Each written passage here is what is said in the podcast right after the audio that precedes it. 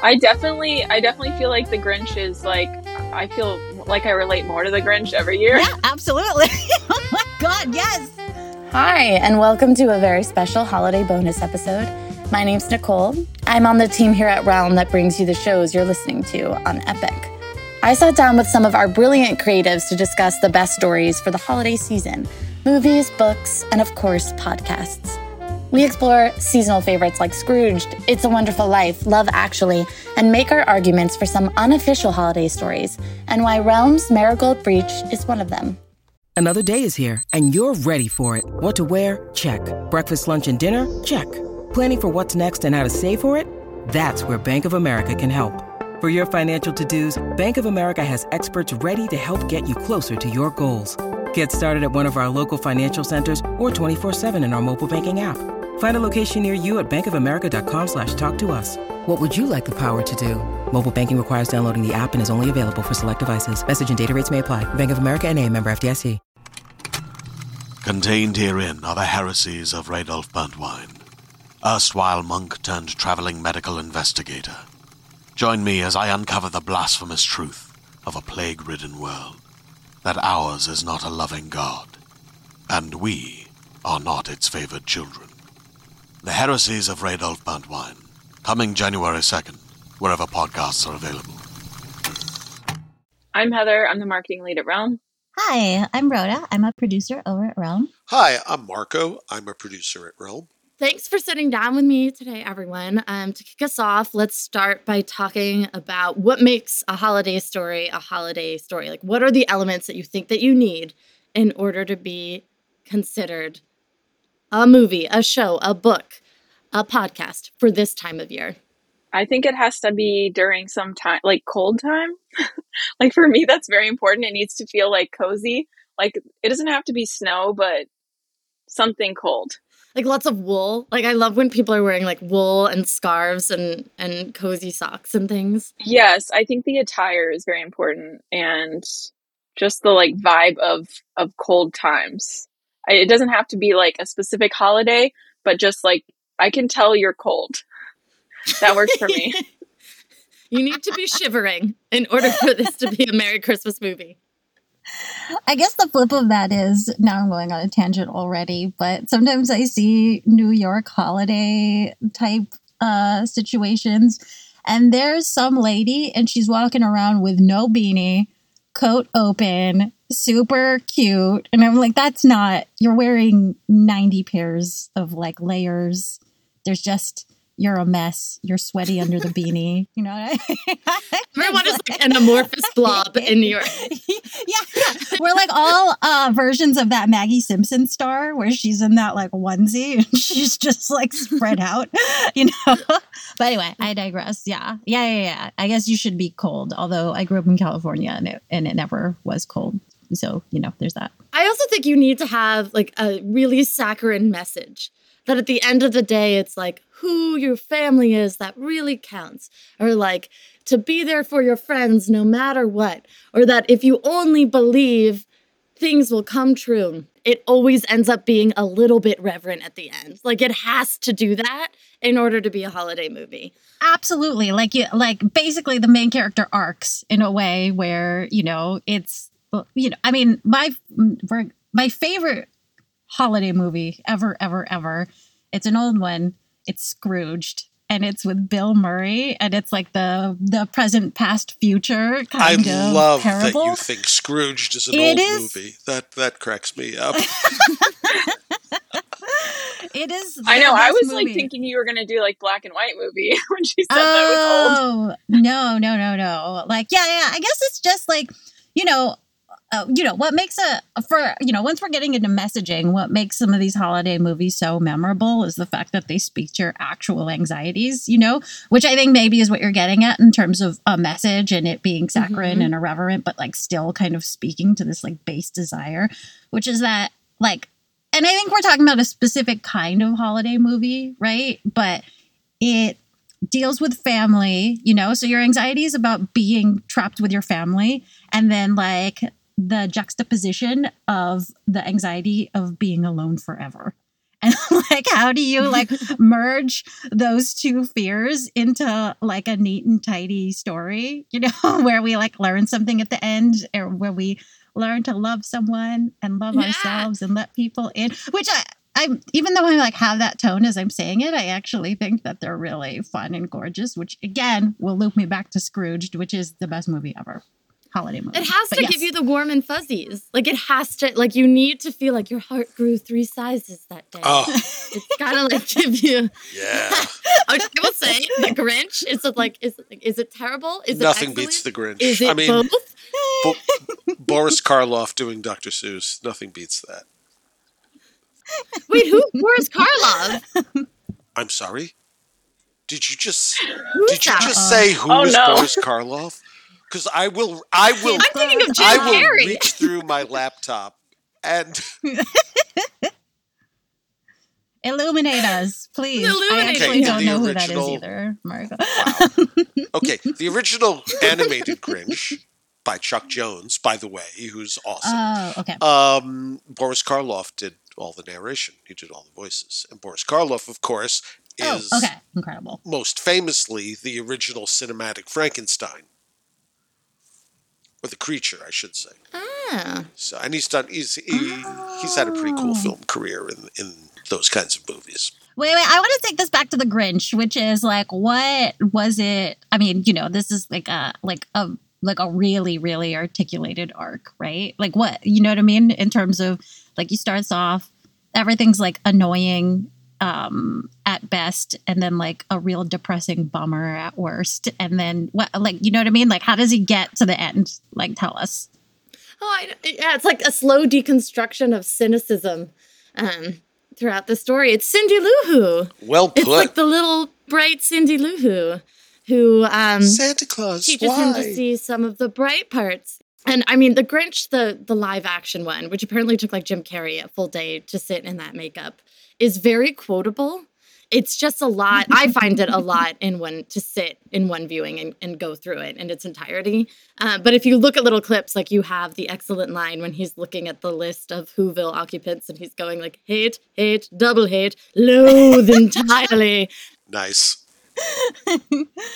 right so it's like this thing that like shakes you right for because for some reason we are associating like you just you want to it's you know what it is? It's like the event horizon of the year closing out and you're like holy shit i'm an asshole. Mm. and then uh you know you see you see a movie where there's an asshole and you identify with them and then they're kind of you know bending towards this more this this better version of themselves you know what i mean? More compassionate more Mhm. patient more curious and then you're like that could Wow, be I never thought of it that way. I'm now I'm going to be watching films No, differently for you know.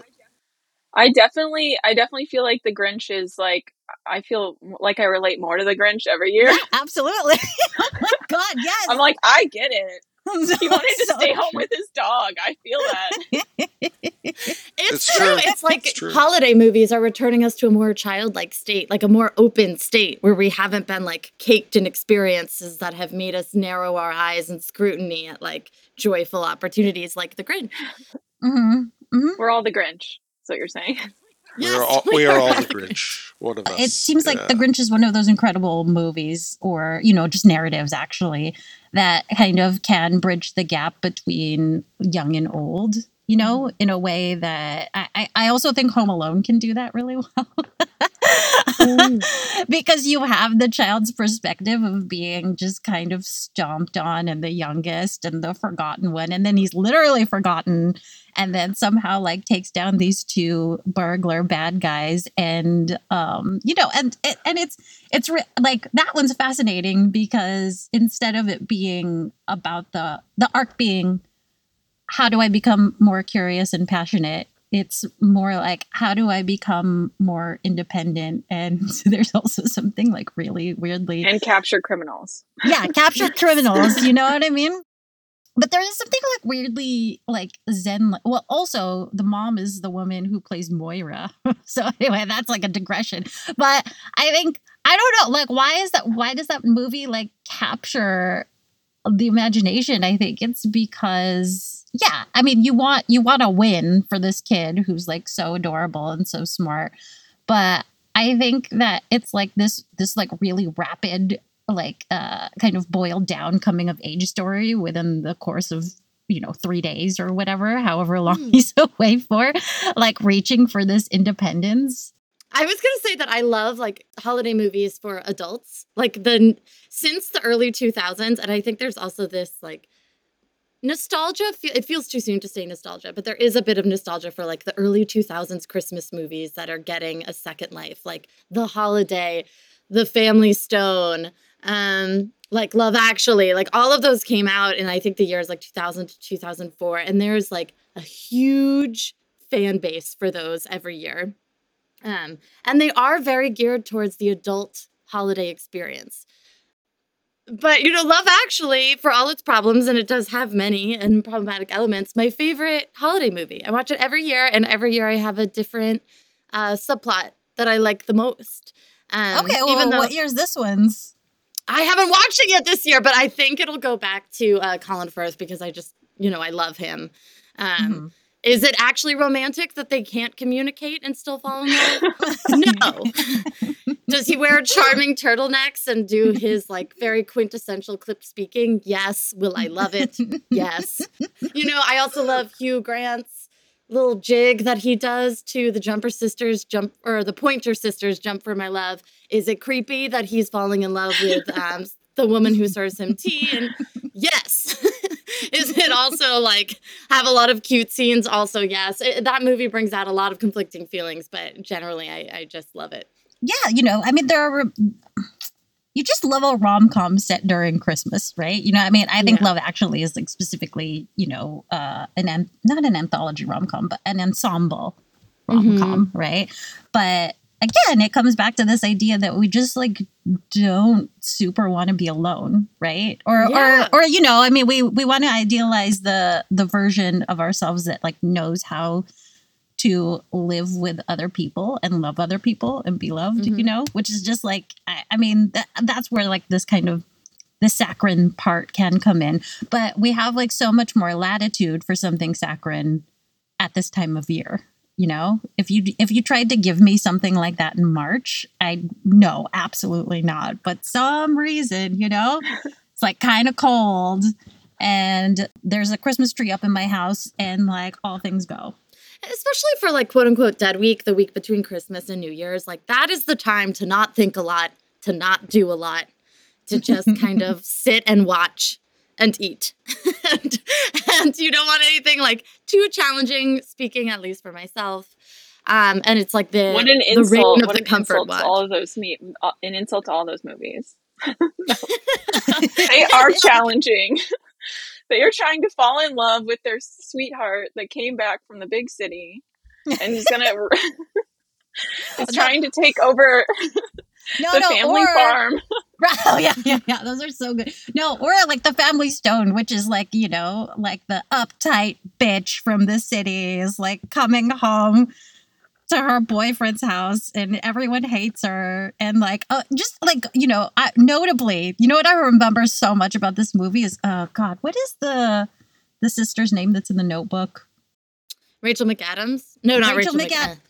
Okay. Well, whatever. Yeah, I think it is, right? Rachel mm-hmm. McAdams is the sister in the movie. And when she arrives at the house, she is carrying an NPR tote. And I was just like, like liberal family, you know what I mean? Like not willing to accept that this woman has just like worked super hard on her career and is really focused, you know? Has anybody else watched like when I was looking through like holiday time movies while you were sleeping, which I watched on a plane a few years ago? But Wait, this basically, is a Sandra Bullock movie, right? yes. Oh my God. and it's yes. it's like interesting because she inserts she basically inserts herself into this family because this guy go, goes into a coma and then she had like had a crush on him and then just pretends that they were dating and incredible. Yeah Yum. and then starts spending all this time with the family and they all love her and i was just like wow this is a very interesting take Wait, wait, on the critically, same she kind of- like falls in love with her da- her brother. Oh, yeah, yeah. Or no, no, She- his brother. she falls yeah. in love Don't leave that part out. she falls in love with his brother ultimately. Um, and then he wakes up and you're like, they're like, oh, but you're dating him, but you're fall in love with him. What happened? You wait, you actually don't know each other at all. Yeah, and also this is like just romance tropes, you know what I mean? like, which we could talk about for a full day, but yeah. Those are holiday movies to me. They are. They do. I think they do and capture the warm and fuzzy feeling that we were saying, like, does qualify you as, as a holiday movie. But then there's like the classics, you know, It's a Wonderful I love It's a Wonderful Life. I I Tell us why you love it. never miss it. Oh my god, it's it. I mean, the protagonist is a guy who uh, dreams of of leaving his hometown and seeing the world and making something of himself, and he goes through setback after setback after setback. He, you know, by by uh, by the middle of the movie, he just hates the direction his life has gone, and he gets a wake up call. And and you know, by the end of it, he realizes just how special his life is and and and that kind of reversal just really works for me as as a holiday movie i also think the movie is so well made i mean the performances the the casting the performances the the humor in it it, it never fails to crack me up no matter how many times i see it I love It's Wonderful Life as well. I think it's like touches on all the themes that we just discussed, but in a way that's like very earnestly affecting. Like I always cry a little bit at the end. That said, it also scares me a lot. why It's a Wonderful Life is a scary film to me. Well, because the concept is that he never existed. And when I first saw that as a kid, I found that absolutely terrifying. Like I can so understand that. It's like- it, yeah, like it's a horror movie. it's very much a twilight zone episode i mean it, it's yeah it's exactly the sort of thing they'd put on the twilight zone I always found A Christmas Carol very scary as well. Oh yeah, well Um, that is really well, scary. yeah, the ghost scary. of It's Christmas ghost. present. yeah. But like uh just like, you know, it's it's a grim reaper type or at least like in kind of modern renderings, right? just because isn't it I don't know if this is in the original version, but they like show you your own Oh, totally. gravestone, That's right? that's Isn't that's, that, that that's very int- depending on the interpretation. I mean, like I said, the written version of it or the the audiobook version of it, they are just awesome. They the the those moments, Ooh, Yeah, I gotta it's, uh. Mm. Mhm. beautiful, beautiful uh, writing. Yeah, and th- there's a long tradition of like scary Christmas stuff. You know, Nightmare Before Christmas and um, and A Christmas Carol. Um, there are others, I'm sure, but yeah, th- there's the the the idea of um, mixing Christmas with a scary story is is uh, is a good, is a cool one. I think. I think the reason that like the horror scary movie works is because of the pressure around the holidays. Like you need to show up, you need to be in good spirits. It's also like this referendum on your quality as a person, like especially a Christmas Carol. Like that Mhm, is mhm. is like have you lived up to your potential? Have you proven yourself to be like the best you can be, the most open, the most giving, the most loving? and like he has it and he should probably chill a bit but like i think that there is a bit of a horror in the pressures that people feel around the holiday. I mean i don't remember what uh, um, the nightmare before christmas is about. I, I love the what's this? What's this? But i don't remember like the Uh, plot. well, a Nightmare Before Christmas is basically a super fantastical uh, story about these isolated realms of certain holidays, and one of the main citizens of the Halloween realm discovers he accidentally crosses into the Christmas realm, and you know he he it happens at a point in his life where he's like, "What's it all for?" And then suddenly he um, realizes he can bring Christmas to Halloween, and his attempts to mash them up are are hilarious and and very musical. Yeah, and like, but like critically, so Jack Skellington is the person who goes into the Christmas world, but he is enthralled by how creepy the Christmas world is. First of all, he thinks Santa Claus is named Sandy Claus, and he thinks of him as this like delightfully like scary little man who comes down chimneys and then like gives you coal, and there are these little elves, and like everything is reimagined with this tinge of that's kind of Mhm. creepy and Yeah. sideways and funny and delightful. It's like all of these things rolled up into one. And so it's just like this really fresh take for this person, Jack, going through this existential crisis and being kind of bored with the same old, same old in Halloween. And he finds this fresh infusion of weird and delightful things that he can make scary and integrate into the world. And um, and it's about kind of town resistance and kind of the merging of cultures. It's about a 1000000 different things, and it's really gorgeous. But when you were talking about like the the silliness with the creepy, with the heightened Mhm. elements, I was thinking of Black Friday, yeah, um, so good. one of our So shows, funny. which is about like Mhm. a zombie invasion of a Walmart esque style show. I was just gonna say that capitalism is really scary, and I think the idea of Black Friday in general is scary. Like, like having seen videos of people rushing around. So I think the i- like the idea of having zombies attack right before Black Friday. I'm like, people Yeah, are the mindless zombies. Like, hordes. it- yeah. yeah, I was. It felt it felt like perfect, like a a perfect analogy for like how I actually feel about Black Friday.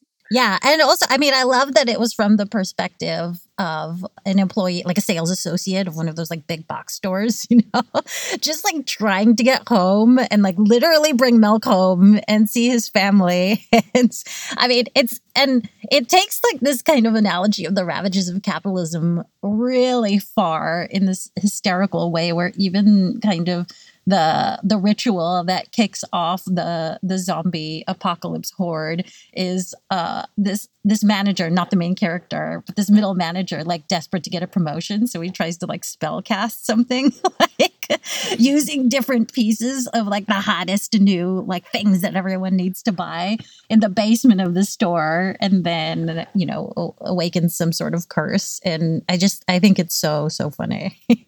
And also fred armisen right like his delivery is kind of pitch perfect yeah I always picture it as The Walking Dead meets Superstore, which is a great half hour comedy if no one's watched it. Um, let's also talk about unofficial holiday movies. Like, what are you think the official, unofficial holiday movies, and then what are they to you? And I shouldn't just say movies, any kind of story. Like, I feel like the known one is Die Hard. That is, people always say that that is an unofficial holiday story. Well, I mean, I love Die Hard just because I love action movies, but I think, you know, when you think about some of the the most memorable holiday properties, right? They are either what you were talking about with this like very very human sweet element to it or they're totally adjacent to the holiday. They're just like kind of taking place, and it's like people getting shot with like a Christmas tree in the background, right? and people like remember it because it's so it's so fun, you know. Um, but I think you know well, another holiday thing that I that I revisit, uh, you know, every couple of years is uh, one of the Michael Keaton Batman movies. Mm. Have you guys seen the one with Michelle Pfeiffer in it Mhm. as Catwoman? Mhm. She's she's incredible. I mean, they're both incredible, but there's this really amazing scene where I think she's like just she's like depressed and it's during the holiday and she's drinking too much wine and uh, um there's a, a neon sign that says hello there and then she like she like uses the wine bottle and then pokes out the O and then the T and it says hell here, you know? it's so like kind of dark and classic and this is like very I think I think people like dark That's takes another on one by Tim for all of Burton. So he's we talked about. obviously, uh, Mhm. you know, got a lot of thoughts on the subject. This episode of Epic is brought to you by Wild Grain.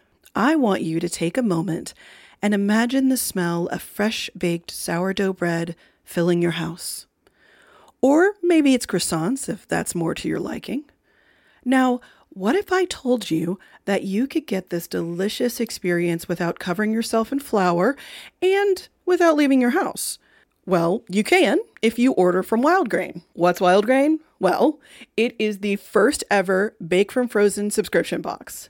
You get sourdough breads, fresh pastas, and pastries that go from your freezer to your oven and ready to serve in 25 minutes or less. I just got my first box and it had three different sourdough loaves, biscuits, croissants, and two different kinds of pasta. I made the orange cranberry biscuits right away, and I cannot tell you how wonderful my house smelled, and they tasted even better. Scallops and wild grains fresh fettuccine is on the menu for this week, and I plan to pair it with the olive oil ciabatta loaf. Doesn't that sound so good? If you're a carb lover like me and you want good carbs, free of preservatives and artificial colors and flavors, then you'll want to get a subscription right away. And now you can fully customize your wild grain box, so you can choose any combination of breads, pastas, and pastries. You can even build a box of only breads, only pastas, or only pastries if you'd like. Plus, for a limited time, you can get $30 off the first box, plus free croissants in every box when you go to wildgrain.com slash epic to start your subscription. You heard me. Free croissants in every box and $30 off your first box when you go to wildgrain.com slash epic. That's wildgrain.com slash EPIC. Or you can use promo code EPIC at checkout. Hey there, this is Justin Bartha. I made a funny new podcast, King of the Egg Cream. It has the greatest cast in the history of podcasts with actors like Lewis Black, I'm torn by my feelings for two women. Bobby Cannavale, You can eat it, or if someone hits you, you can put it on your cut. Melanie Lynskey, I wonder what these marvelous things are that look just like boiled chicken feet. Jason Ritter, I can break things and pick locks and kill people. Michael Stuhlbarg, The whole point is to inspire people that they should make themselves better. Ari Graynor, No, don't whet its appetite. What are you, an idiot? me, Justin Bartha, That's not just any egg cream, that's a Lemke's special. and all narrated by the hilarious Richard Kind. This is the story of Harry Dalowitz and how he rose from nothing to become New York's King of the Egg Cream. So if you like funny true stories, come listen to King of the Egg Cream, available wherever you get your podcasts. Yes, the I was gonna say speaking of superhero movies, my I was gonna say Iron Man three, which just it like people don't. I guess I think people don't like Iron Man three generally, but it's just it's just like takes place during the holidays. All of the action, you're like, Mhm. oh, it's it's snow. There's snow things happening. Like Iron Man, they put like a Santa hat on him, but it's not about the holidays. But it still, I feel like touches on all those things Mhm. that the holiday Mhm. movies do, where it's like teaching him a lesson and he meets this little child and he has to deal with like all these things going inside going on inside of him um but it's not like an actual like i don't know if they ever address the fact that it's the holiday time but but it's just like there and it's like implied The Guardians of the Galaxy Holiday Special. Has anybody seen it? No, should we? Oh, it's awesome. Tell us. I highly recommend the Guardians of the Galaxy Okay. Holiday Special. Mhm. It's it's a lot of fun. Uh, I didn't expect to enjoy it as much as I did. Uh, it's only forty five minutes. It's it's hilarious. It's heartwarming. Uh, it's delightful. The songs that they got for it are great. Uh, yeah, just just a ju- just a great. I don't want to spoil it, but it's um, it's a lot of fun. Well, I love getting lost in like an, a sci-fi action adventure. Like Marigold Breach is one that I would love to listen to while I'm wrapping presents. Um, I feel like it could take you out of your present moment and like transport you while you're doing like your mundane prep tasks for the holidays. yeah, for sure. Because there's like, yeah, because there's this element of, well, you know, the deep world building that went into Marigold Breach is absolutely incredible and does remind you of those like epic franchises that are coming out around the holidays, but also the intimacy of those two characters and that kind of arc and potential romance and whatever it is. It's just, it's, it has all of these elements that we've been talking about in terms of just trying to you know well it's like i don't know what i'm trying to say it's like they there's a connection between the two of them and they're investigating it and like even though like there is no holiday adjacent stuff to it we'll always come back to how to connect with people around the holidays you know Yeah, Um, and people becoming better through like connection and love Mhm. and like more noble, more brave, stronger, um, all of that stuff. But I was gonna say, I, I don't think it actually even needs to have holiday visuals in order to be a holiday movie. I think that there is such a thing called the winter blockbuster. And these are the films that come out between Thanksgiving and New Year around like generally like December 17th, December 18th is a big release day. These movies are this is, you know, Harry Potter came out that time of year, Lord of the Rings came out that time of year, Star Wars, um, the new uh, trilogy came out all around that time of year as well. These are all my winter blockbusters. They're like big franchises that have no elements of like winter, of anything. Mhm. And they are to me holiday films because every time I watch them, I think of like the first time I watched them, which was around this time of year. And it's like a big deal for me and my family to get ready to go see one of these movies that we're very excited about. And it reminds me of home. And I feel like Uh-huh. um, action films and blockbuster films, they also tap into that itch, which is that it's like, you know, it will likely end well. Um, but you're going to have a lot of fun until you get to that ending. I feel that way about musicals. Like my like I'm just like very weirdly lame is like stuff like that would come out of like they always like yes yes they release all these movies that are like big musical movies that families can watch together around around the holidays. And then I'm like there's nothing inherently holiday about Les Mis. Like I guess it's cold. They're all very cold. They're all very cold. but like there's something about it that feels holiday because it's came out that time of year and it's like something you could watch with your whole family and it's like three hours long. I don't know. It's like an epic. Yeah, you guys are talking about like family friendly things with like very, very noble messages and like Mm. big world building and stuff like that. But um, you know, Counterpoint, which is that Twilight was a holiday movie that Yes. came out on Thanksgiving every year, four years in a row. and, and, and like, sure. Sure, most people, or no, a lot of people think it's terrible. Most people fucking love it, but like you know, and it's I'm one of them. Yeah, I love it. potentially a terrible portrayal of the an inaccurate portrayal of the BDSM community, but I still think it's like hysterical. You know what I mean? That that was like the big holiday blockbuster. I think I saw all four of them in movie theaters too.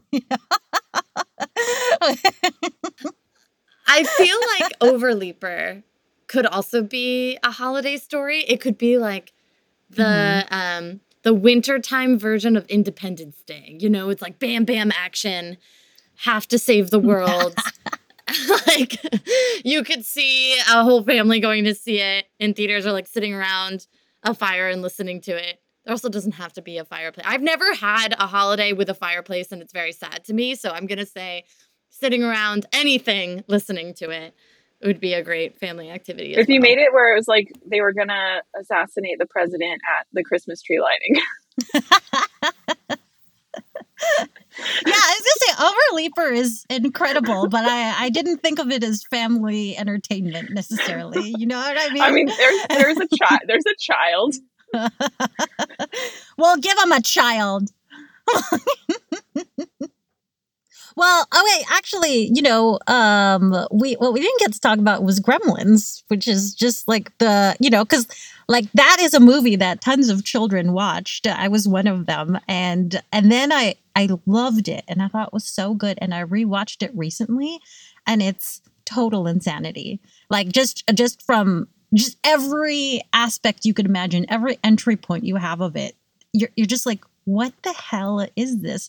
First of all, the gremlins are so weird. I don't even know what they are. Are they aliens? But anyway, the way that they multiply, like there are all these arbitrary rules around them, right? They can't get wet. They can't eat after midnight. Whatever it is, right? You're just like, where did these come from? Like they were stoned making these rules up, right? Like they're not based off of anything. And then some of them are nice. And I I, I just and they they just run amok over Christmas time. Like I I I don't even know what the hell happened. Does anyone else seen it or remember it?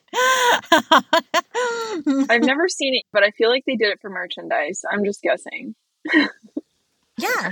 right. Okay. So capitalism is evil. Christmas monsters, by and large, I, I think are fun. I mean, my dream Christmas movie is for Guillermo del Toro Mm-hmm. to do a Krampus film. Oh damn. I think that would be fantastic. There is a Krampus film, right? But I've never seen it. But Oh yeah, is it- the- I think there's more than one. Mhm. But what I want is for Del Toro to tackle it and do it, you know, a la Pan's Labyrinth or something. uh, can you tell us more about the? It, it's Scandinavian, right? Like Krampus. Like, does anyone? Oh, uh, Krampus. Uh, it's uh, yeah, it's uh, it's like most of Christmas. Krampus is from Northern European folklore, I believe, and uh, it's basically uh, he's basically a, a goat-like counterpart to uh, Santa Claus, who um, who's yeah, his, his job is to uh, you know um, punish the the naughty children uh, on on Christmas Eve. He's not he's not seen as like the enemy of Santa Claus or even you know the enemy of humans. He's just another holiday spirit who has a function. And uh, Everyone has a role. He's pretty.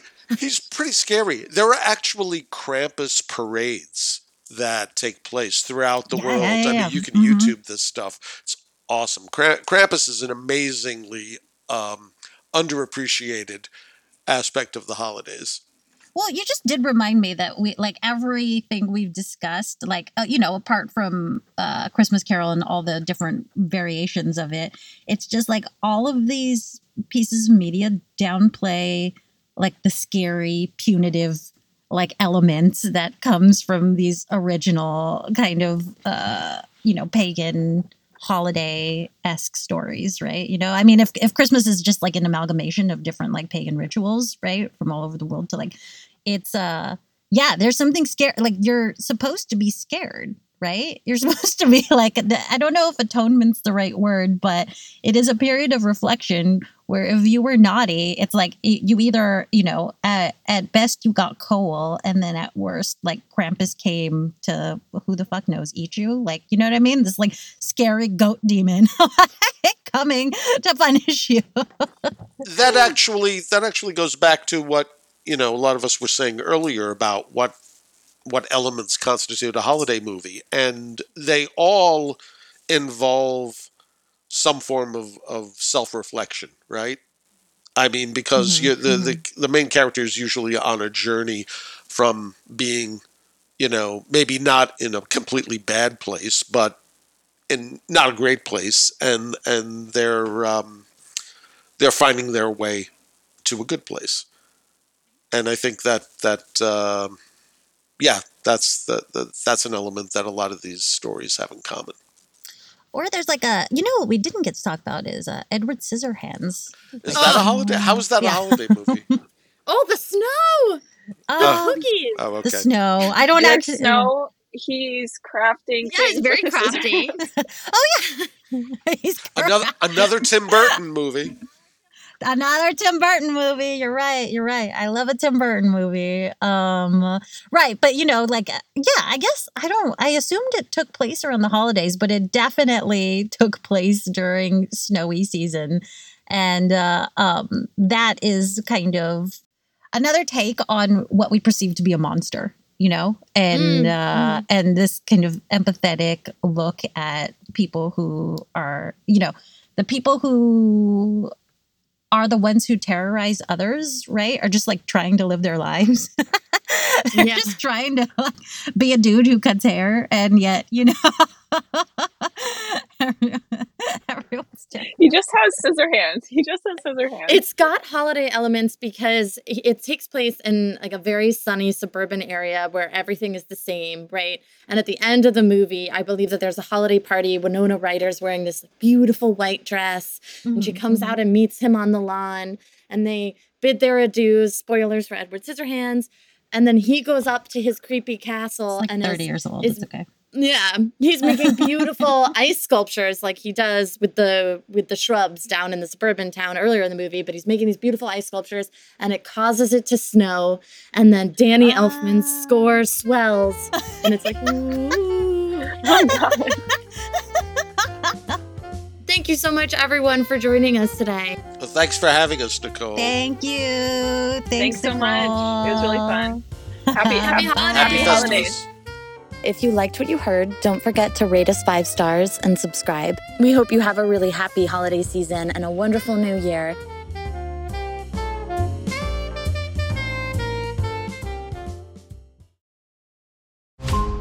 Every five minutes, a transplant candidate dies while waiting for a compatible heart, liver, or kidney. Imagine a technology that could provide those life saving transplant organs for a high price, and imagine what a company would do to monopolize that technology. On a remote island in Lake Superior, a team of geneticists unlocks this holy grail of medicine by reverse engineering the genomes of all mammals, creating an animal with organs perfectly suitable for human transplantation. They a docile herd animal, but one team member had another, darker vision. This ancestor is anything but docile. The team's work spawned something big, something evil, something very, very hungry. Ancestor is a complete serialized fiction podcast by number one New York Times bestselling novelist Scott Sigler, with all episodes available. Binge the entire story now on Apple Podcasts, Spotify, or wherever you listen to podcasts.